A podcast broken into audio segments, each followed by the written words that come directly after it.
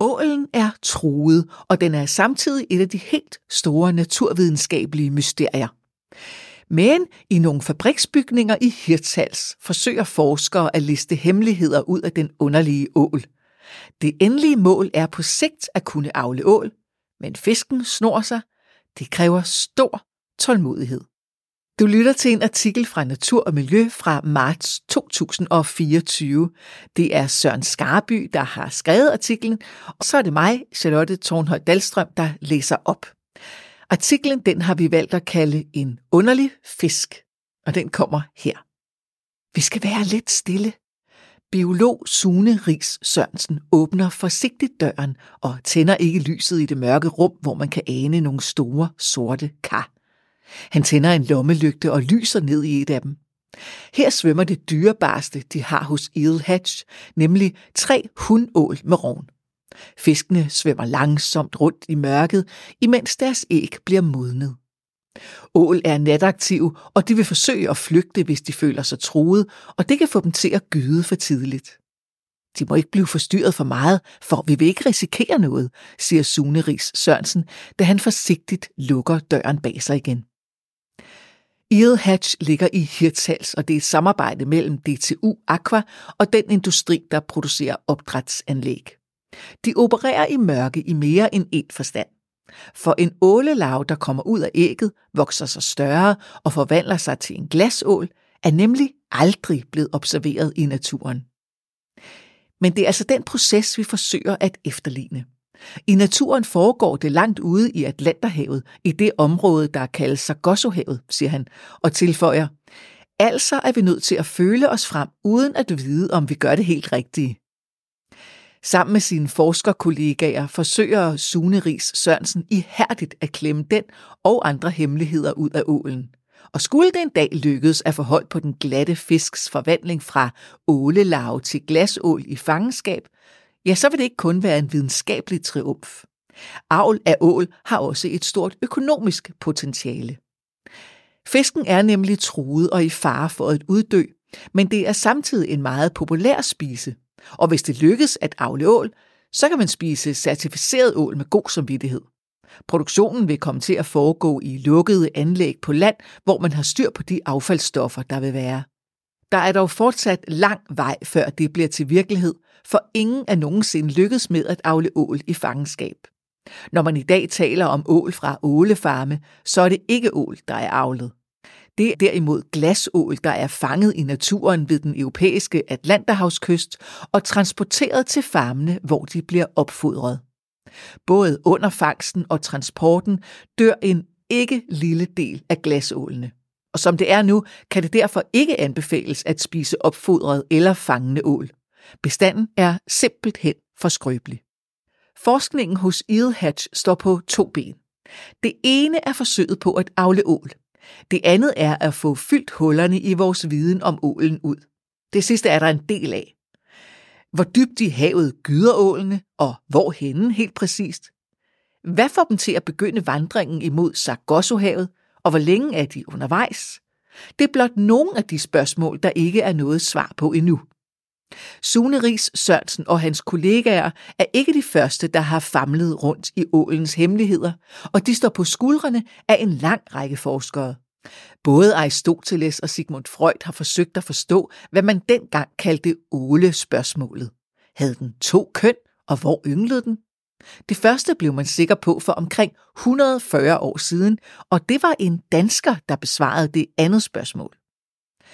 Biolog og leder af Carlsbergs fysiologiske laboratorium, Johannes Schmidt, må have været ualmindeligt stedig. Han brugte næsten 25 år i begyndelsen af 1900-tallet på at tråle med finmasket net i Atlanterhavet. Og da han havde fundet de mindste ålelaver, tegnede han en oval ring på kortet, og det er der Sargossohavet ligger, men det var stadig kun baseret på indicier, forklarer Sune Ries Sørensen. Først for et år siden lykkedes det i et internationalt forsøg med dansk deltagelse at spore en ål til kanten af Sargossohavet. Det er her Sune Ries Sørensen og hans kollegers forskning begynder. Og det er bestemt ikke nogen nem opgave at afle ål. Ved at påvirke ålene med hormoner fra hypofysen fra laks, kan vi få ålene til at danne æg og sæd. Vi kan dermed få dem til at frigive kønsprodukterne og få fostrene i æggene til at udvikle sig. Det ligner meget den fertilitetsbehandling, man bruger til mennesker, forklarer Sune Ries Sørensen og finder et billede frem, hvor man tydeligt kan se ålelaver i æggene. Den lille oliedråbe i hvert æg får dem til at stige langsomt, nærmest svævende i vandet.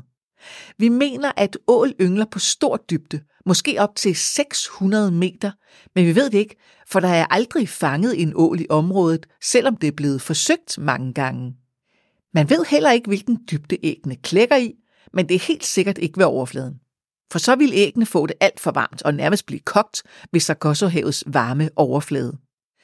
Suneris Sørensen og hans kolleger er blevet gode til at få ålelaver ud af æggene, mellem 15 og 20 millioner om året.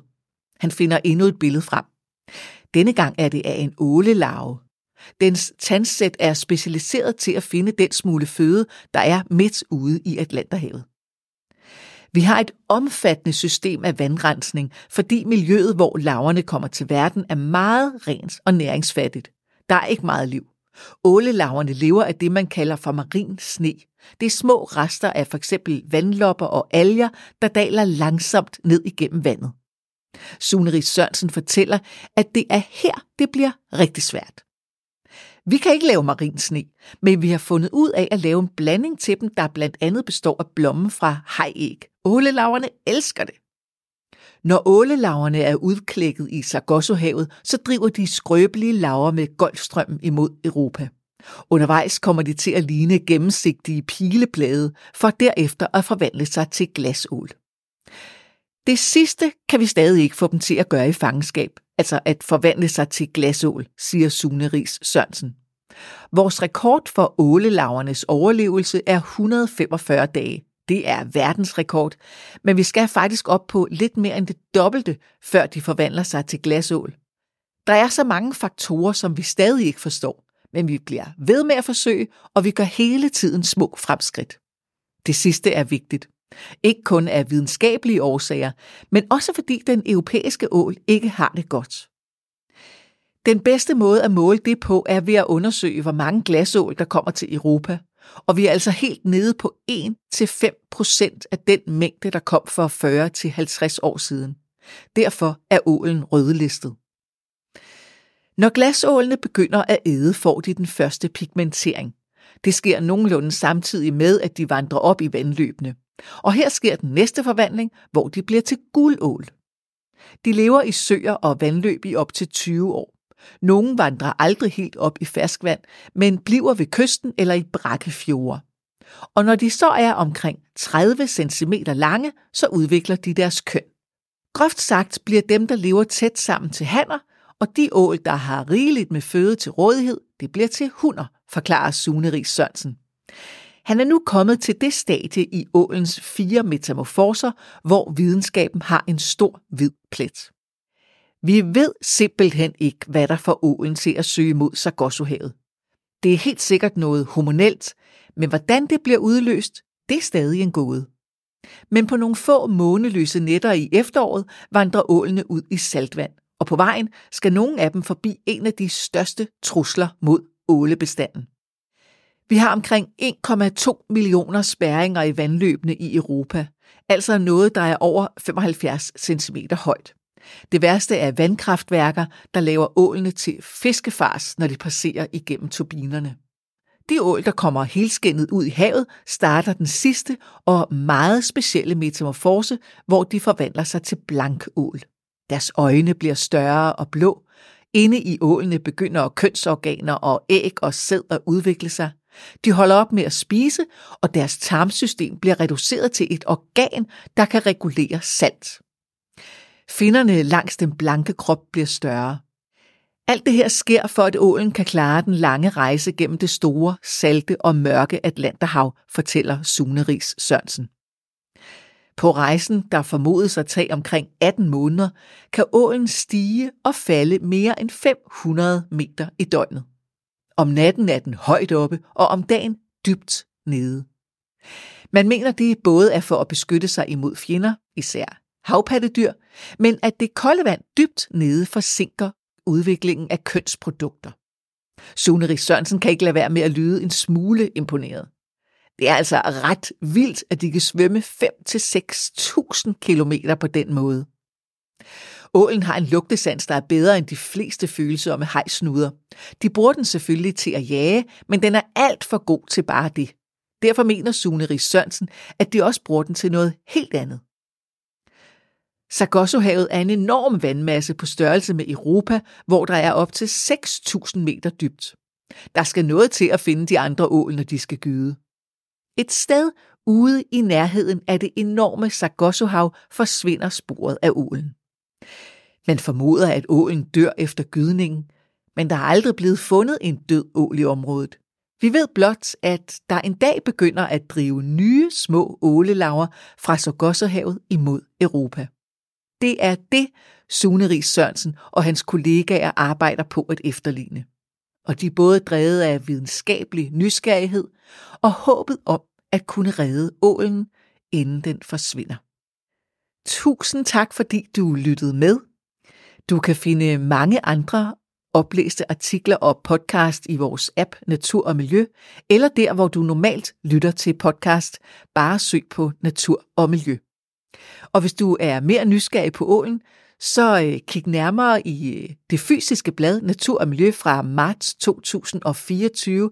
Der kan du se flere billeder fra laboratoriet i Hirtshals og se, hvordan ålen forvandler sig. Tak fordi du lyttede med.